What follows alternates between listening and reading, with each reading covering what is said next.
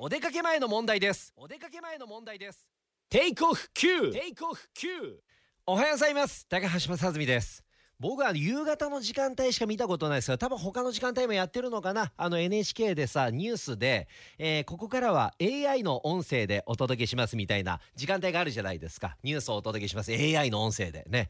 AI の音声で AI のニュースを読むっていうのがさなんか不思議でああそのうちでもこうやって全部こう入れ替わってくるのかななんていうね、えー、自分も危機感を持って今日も放送したいと思います。毎日危機感を持っておりますがより危機感を強く持って放送したいと思います。